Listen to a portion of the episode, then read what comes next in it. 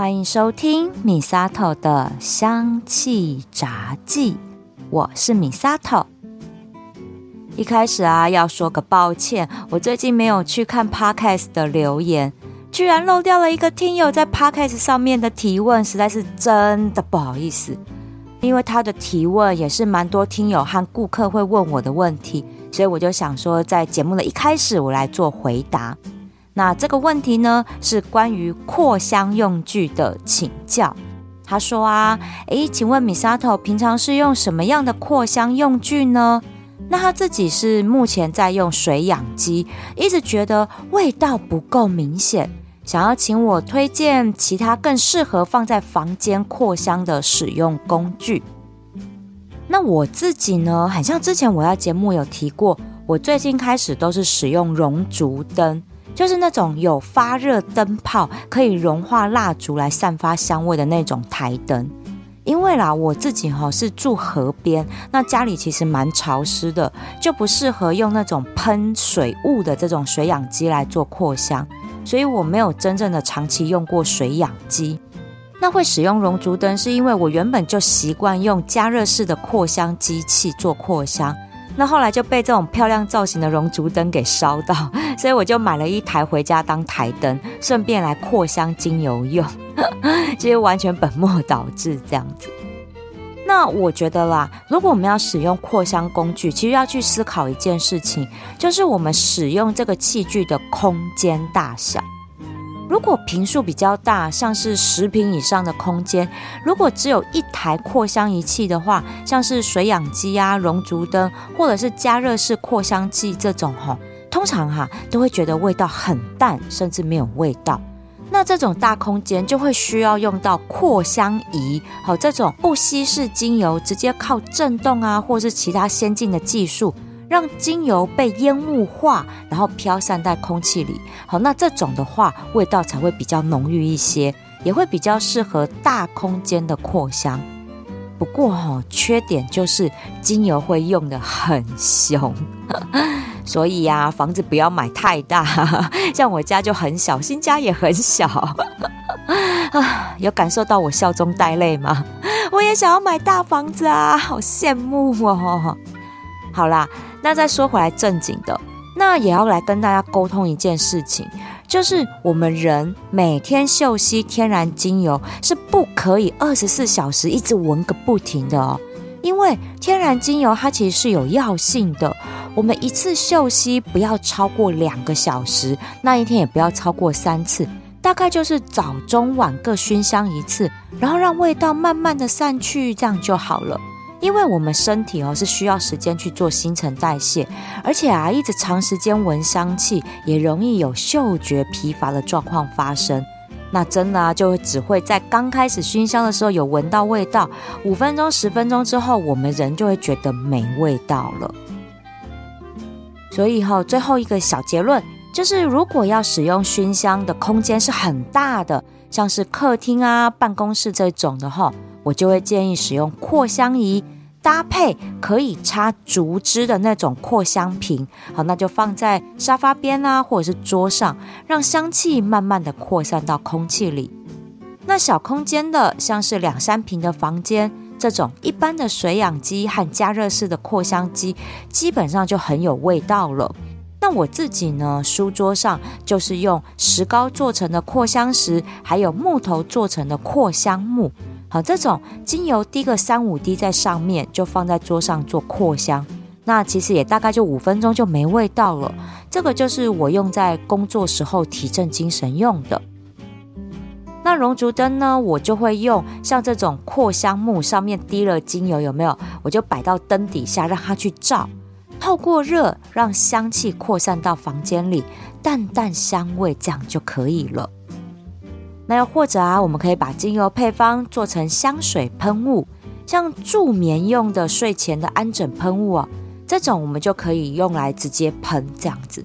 那但是啊，这种喷雾都不要直接喷枕头哦，不管市面上哪一种喷雾都不要直接喷枕头。我自己是发现，因为这样很容易让枕头泛黄啦，因为有水分哈跑进去枕芯里面，那那个都很难干的，所以我都不会直接对着枕头喷。大概就是在睡觉位置的上方朝空气喷个两三下，有那种香气雨飘落的这种感觉，味道也是淡淡疗愈的，这样就可以了。所以以上这边是我针对适合放房间扩香的方法和工具的分享，真的很不好意思哦，隔了这么久才回答这一题。那也欢迎大家有任何跟芳疗有关的提问，都可以到 IG 来找我哦。那虾皮卖场的虾皮聊聊也可以啦，只是哈，在虾皮卖场上有一些和功效相关的资讯，就不太能在上面讲，因为哈被侦测抓到会比较麻烦一点点。毕竟我们在做销售的时候，政府法规有规定什么不太能讲疗效之类的，IG 就没有这个问题。那如果想要来找我聊天，也是很欢迎的哦，所以都可以来 IG 找我哦。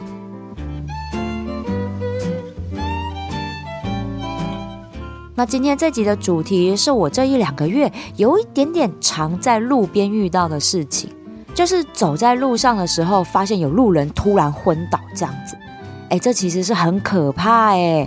好，我有一次是在捷运站里面遇到，那一次是在爬山的时候遇到，那另外一次就是在走在路上等红绿灯的时候遇到的。那捷运站那一次呢，是因为离我有一大段的距离啦，那我回头的时候就有好几个路人过去帮忙，我就没过去了。这样，那爬山的那一次是这样，就是有一对老夫妻哦，老人家，那老太太不知道是中暑还是怎么样了。整个人脸色发白，半昏半迷的就瘫软在地上，啊，那个老先生就很吃力的扶着老太太坐在阶梯上，啊，我们旁边很多登山客啊，我们就过去问他，哎，要不要叫救护车？因为这个山哈，就是台北市的那个剑潭山呐、离大马路很近，还好老太太昏倒的位置距离登山口也不远，这样，然后救护人员其实很快可以上来，但是老先生就一直说啊，不用啦，让我太太休息一下就好。但是我们旁边人看了都很担心啊，毕竟是老人家，你知道。但是老先生就坚持不用啊，一直叫我们走啊，没关系啊，这样。那我们大家就只好就散了，继续我们的爬山行程。这样。那最近这一次呢，是我在路边等红绿灯，旁边的一个先生就突然间瘫软下来，还好有另外一个男生接住他。那我们大家就看他脸色发白啊，满头汗，怕说是不是中暑。啊，旁边就有男生说：“哎，要不要帮他解开来领带和第一颗扣子？”啊，就有人帮忙动手解开，这样。那旁边就有人赶快叫救护车。啊，我就在旁边帮他撑着阳伞，不要继续被晒。这样。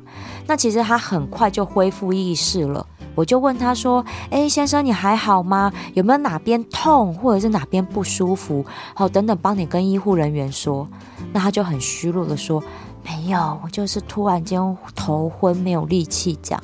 那最后我就跟另外两个先生就陪他等到救护车来，我们再离开这样。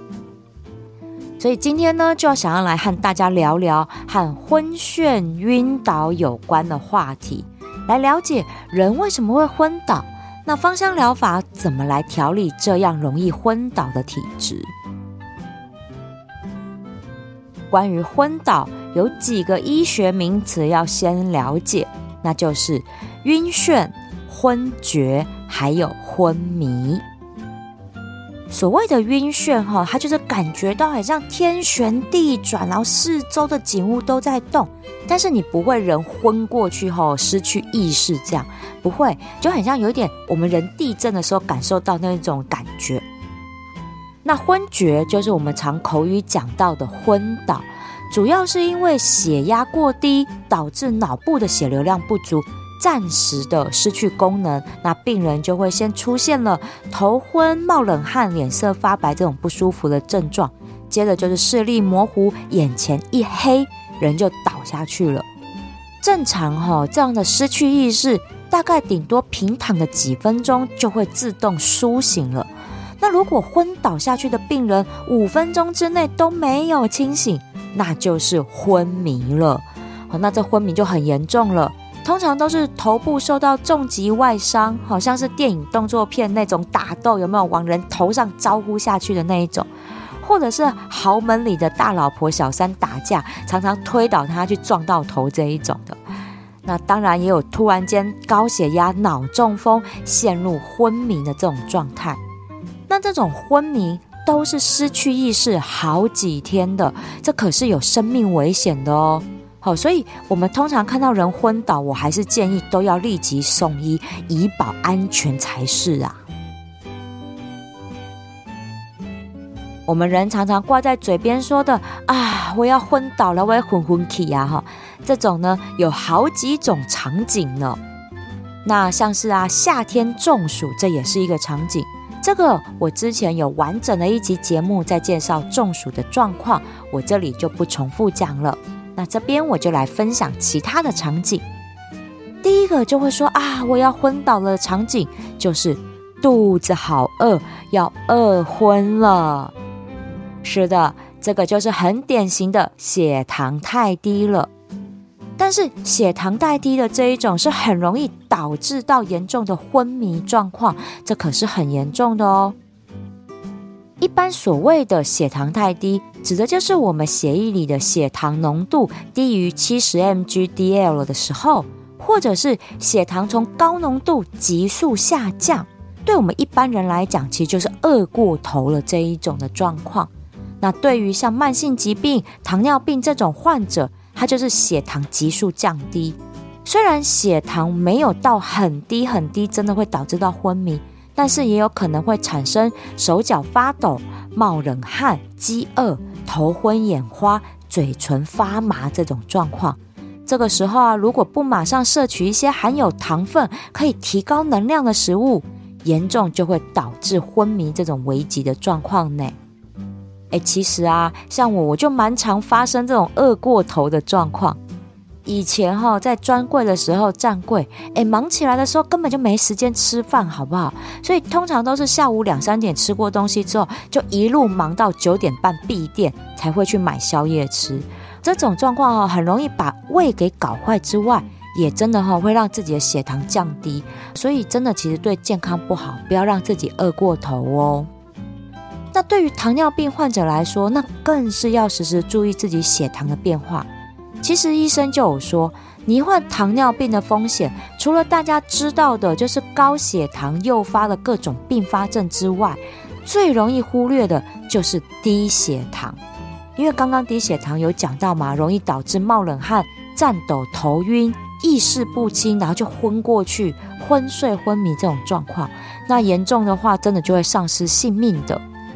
但是，只有一半的低血糖患者会出现这种手抖、冒冷汗的提醒式症状的出现。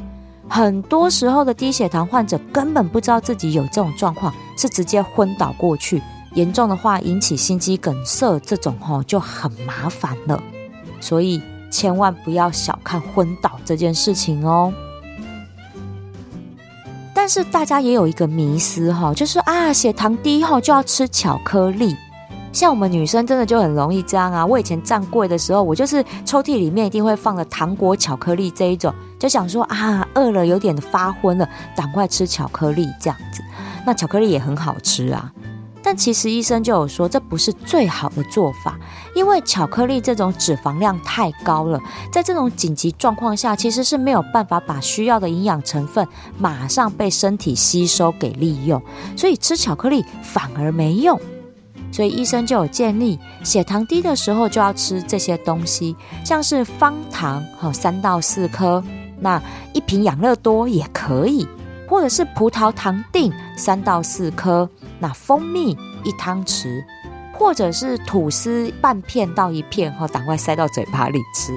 那苏打饼干三四片这样，苏打饼干之前我柜长真的也很爱放，就饿的时候赶快吃个三四片。那又或者真的哈没办法吃东西，就喝一些含糖的饮料，像是果汁、脱脂牛奶、低脂牛奶这一种哈含糖的汽水这一类的，这种都是赶快哈吃一下，那会帮助我们的热量跟血糖赶快恢复回来。但是如果吃了这些东西过了十分二十分钟之后，我们再一次测血糖，好，或者是我们自己人去感受一下。还是处于低血糖的状况，这个就要赶快送医才行。所以本身如果就是低血糖患者的话，通常医院啦都会建议哈要随身带着我刚刚讲的这些食物，以备不时之需。还有包包里面也要放着提示卡。如果真的昏倒了，救护的人员翻看到包包里面这个提示卡，就会知道状况是什么。那第二种，我要昏倒了，就是从椅子上站起来，或者是我们蹲马桶蹲久了站起来哈，就会有那种头昏眼花、眼冒金星，仿佛看到马祖蓝眼泪的那种感觉一样。这种就是很典型的昏厥状况。这个状况呢，有个专有名词叫做姿势性低血压，就是摆 pose 的那个姿势，姿势型低血压。这种哈，几乎都是一般大众都会有的症状，非常的普及。但是可别小看这种姿势性低血压哦，很像哦，就只是因为啊，我原本就是蹲着、坐着或者是躺着的状况，突然间站起来才会有的短暂晕眩。像我啊，我偶尔哈早上起床的时候，我坐起来就会有一点点这种晕眩的低血压的状况。那又或者是我们人哈，有时候哎弯腰捡个东西，再站起来哦，就会看到满天星斗哈，眼冒金星这样子。这种呢，都是属于姿势性低血压的状态，它牵涉到非常多生理系统交互运作，是一个非常复杂的问题。任何的周边或中枢神经系统，还有心血管系统、内分泌系统，甚至是我们人的年龄，还有你服用药物的问题。都有可能造成姿势性低血压的状况。一般正常健康人哈，蹲着蹲着突然站起来，血压变化很小，其实是不会导致这种头昏的状况发生。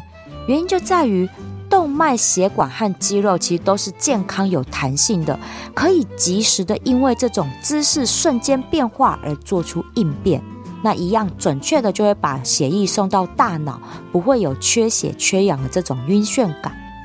但是呢，像是肥胖的人啊，或者是老人家和老年人，就很容易出现这种姿势性低血压的现象。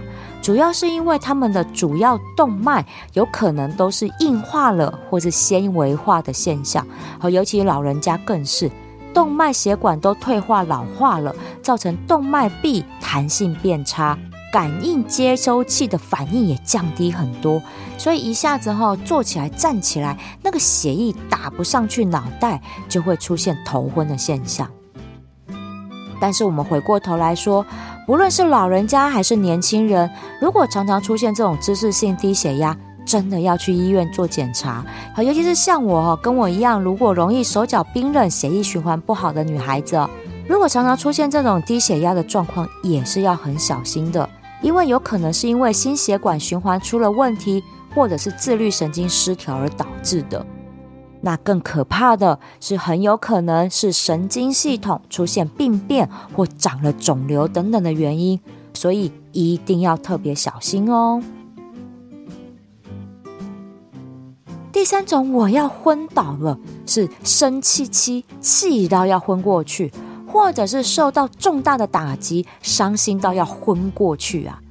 这种情绪起伏过大导致的昏厥现象，长期下来，除了导致我们之前有一集节目讲到的心脏会变形的心碎症候群之外，还会引发一种叫做迷走神经性昏厥的状况，像韩国艺人泫雅。就是长期受到迷走神经性昏厥的困扰，常常工作到一半突然昏倒，哦，那真的是吓死旁边人了。有人在哈，那都还好；没有人在，如果头去撞到东西，那后果真的不堪设想呢。什么是迷走神经？我来跟大家说明一下。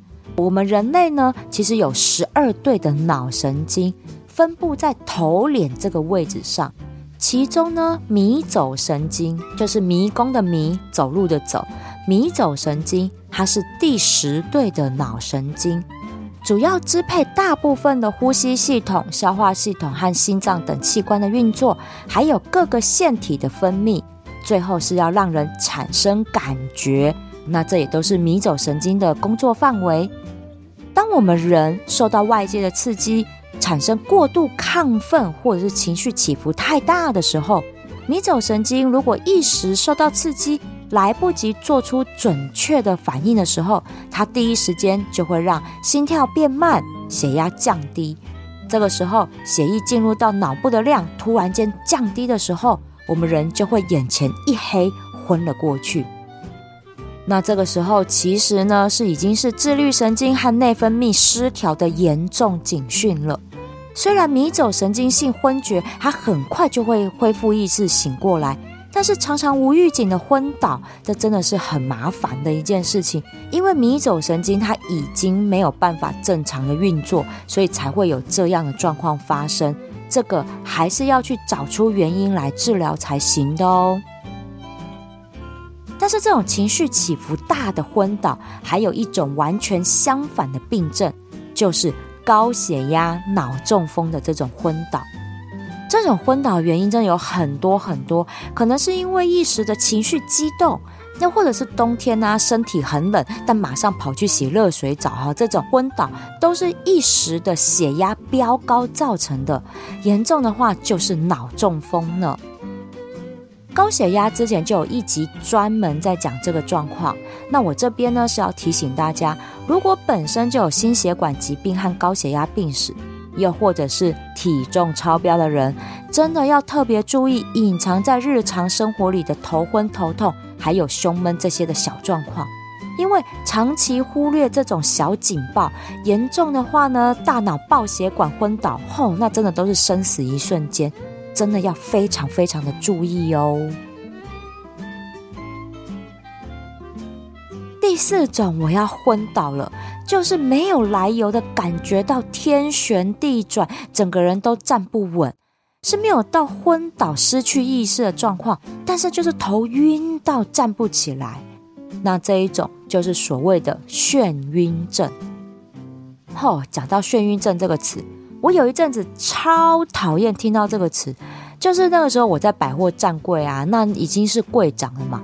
不知道是一堆弟弟妹妹他们从哪里学来这一招，上班临时就给我旷职不出现，然后我怎么打电话什么的都不接，最后呢，可能隔了一天哈，然后才回我电话，才说啊，对不起啊，我在家里突然昏倒了，他医生说我有眩晕症，那我昨天哈就是昏倒了五个小时之后才醒过来，我都没有接到你电话，没办法上班哈，不好意思。啊，我看好是宿醉一整个晚上吧，真的是太扯，而且不只是一个人用这种理由哦，一堆人都用，我真的是觉得你们能不能想一个好一点的理由啊？那我就跟他们说，哦，公司哈知道你这个状况，那这个样子啊，请假要拿医生证明来请哦。好，那那个证明费一百块，公司出。好，那你就去请那个证明来，我们让你请。我跟你说，没有一个人拿得出证明来，是不是？瞎掰也要有医学常识好吗？但是是真的有眩晕症这个疾病的。眩晕症呢，它有分两种，一种是周边型，一种是中枢型。周边型的眩晕症主要的病因就是耳朵内耳负责人体呀、做动作时和平衡的前庭神经。发生了病变，所以呢，这就会产生晕眩的状况。那中枢型眩晕呢，主要是小脑和脑干发生病变。这里就有一个大家比较常听到的病，叫做梅尔氏症。其实会发生这个梅尔氏症的原因，目前也都是不明啊。所以真的就会有晕眩到站不起来的状况发生。那也相传呐、啊，知名的艺术家梵谷，他可能也是梅尔氏症的患者，因为这个病发作起来，真的会有严重的头晕、恶心、想吐，还有耳鸣、听觉异常的状况。有时候一发作就是好几个小时，哈，真的让人很痛苦。所以有人就推测啊，梵谷就是因为有这样的状况，最后才会割掉耳朵，想说耳朵割掉会不会就会减缓这样状况。啊，这只是都市传说，千万不要割耳朵，我们去看医生就好了嘛。但是也就是因为这样啦，我们就可以想象说，梅尔氏症真的发作起来是非常非常痛苦的，所以是真的有这样的一个眩晕症，有这样的状况，真的是要看医生。这目前都是有药物可以去做调理治疗的。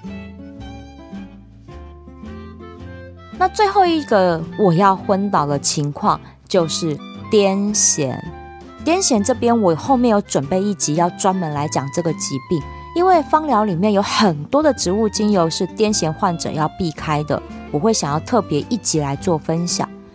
但是呢，癫痫也是很有可能我们在路边遇到路人昏倒的一个状况，它和刚刚我们分享的这四种晕眩昏倒的状况很不一样。刚刚分享的那四种昏倒，就是人倒下去哈，会全身无力、四肢瘫软的这种状况。但癫痫的昏倒是会手脚抽动哈，然后狂抖的这种状况，甚至是会翻白眼、口吐白沫，真的看起来很可怕的。那如果我们真的遇到路人有这样癫痫发作昏倒的状况，我们要保持冷静。遇到癫痫发作人，千万不要往他嘴巴里面塞东西，千万不要，因为很多人就会被电视剧给误导，说什么啊，癫痫发作会咬断舌头，所以我们要塞住嘴巴才可以。错，大错特错啊！癫痫患者发病的时候，一定要保持他呼吸畅通。好，所以如果他有口吐白沫，我们要轻轻的帮他的头转向，让口水流出来，不要被呛到。放心，他们不会真的咬断舌头，不会。然后也不要很用力的去压住他们抽动的四肢，我们只要控制他，不要因为抽搐抖动去撞到东西受伤，这样就好。那如果他有围围巾啊、打领带哈这一种的，在脖子附近有束缚，我们也要赶快帮他先解开。记住，癫痫发作，我们一定要帮他保持呼吸道畅通。大概呢，抽搐一分钟左右，发病完他就会好了。但是如果抽搐时间超过一分钟，或者是脸色开始发青、嘴唇发紫，这都不正常哦，要赶快叫救护车送医的。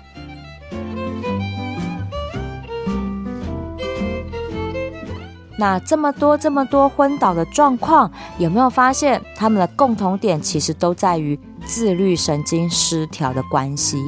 自律神经啊，这个人体警报系统三不五时就会发布一些大大小小的警讯，告诉我们啊，身体哪里出问题呀，要注意健康啊，怎么之类的。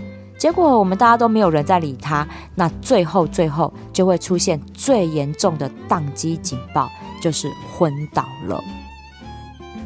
那如果我们要用芳香疗法来调理这个状况，有好几组精油组合很推荐哦。第一组就是有低血压的大家都可以使用的，就是迷迭香加胡椒薄荷。迷迭香这支精油真的非常的好用，活化大脑提神可以用，关节炎可以用，肠胃不舒服可以用，现在居然连调理昏倒的状况。也可以使用，哎，这个就是迷迭香精油它独特的地方，因为绝大部分的精油都是放松血管、把血压降下来的作用，只有呢迷迭香和胡椒薄荷，它们是有提振低血压的状况。像我们刚刚就有提到啊，很多晕眩昏倒的状况是因为血压降低。脑部血流量不足所导致的，所以这时候就要去调理低血压的状况，就可以用迷迭香加胡椒薄荷这组精油组合来做调理。那血糖不稳定导致的昏倒，就可以用迷迭香加天竺葵这一组精油组合来做调理，因为这一组配方主要是从调理肾上腺和胰脏的功能，来平衡不稳定的血糖。帮助糖尿病患者稳定身体的状况。如果是高血压的晕眩头痛，可以用之前节目里分享的心血管调理配方，也就是香蜂草加真正薰衣草加甜马玉兰，同时止痛加放松心血管，把血压给降回来。如果是迷走神经性昏厥，还有眩晕症。这个就要从日常的调理来了。日常的调理配方呢，我们就可以使用苦橙叶加快乐鼠尾草加佛手柑这三支精油呢，它们在生理的疗效上都是在滋养修护，还有调节自律神经用的，来维持这一个警报系统的健康运作。而在心理疗效上，都是着重在缓解焦虑、疲惫的这种慢性疲劳上，帮助我们释放心灵上的压力。所以，来调理这种迷走神经性昏厥和眩晕症的话，从身心来做调理，也比较不容易有突发性的昏厥状况的发生。那这边呢，分享的这些调理精油的配方组合，我都会建议调成按摩滚珠瓶。常常按摩头部、胸口、心脏和脊椎这些位置，去滋养和修护神经系统的健康。配方的比例呢，我都会建议用二比一的方式来调。例如迷迭香加胡椒薄荷这一组的组合，那就是迷迭香二、胡椒薄荷一这样的比例去做调配。如果呢是要做嗅吸，这些我就不建议做大范围的室内扩香了。因为这样子，我们人体吸收的量就会太少，就没有保养的效果。所以不如就把它滴在扩香石或扩香木上，直接就在鼻子下面这样，好，深呼吸。我们做五分钟的嗅吸，让营养香气都确实进到身体里，这样才有调理的效果哦。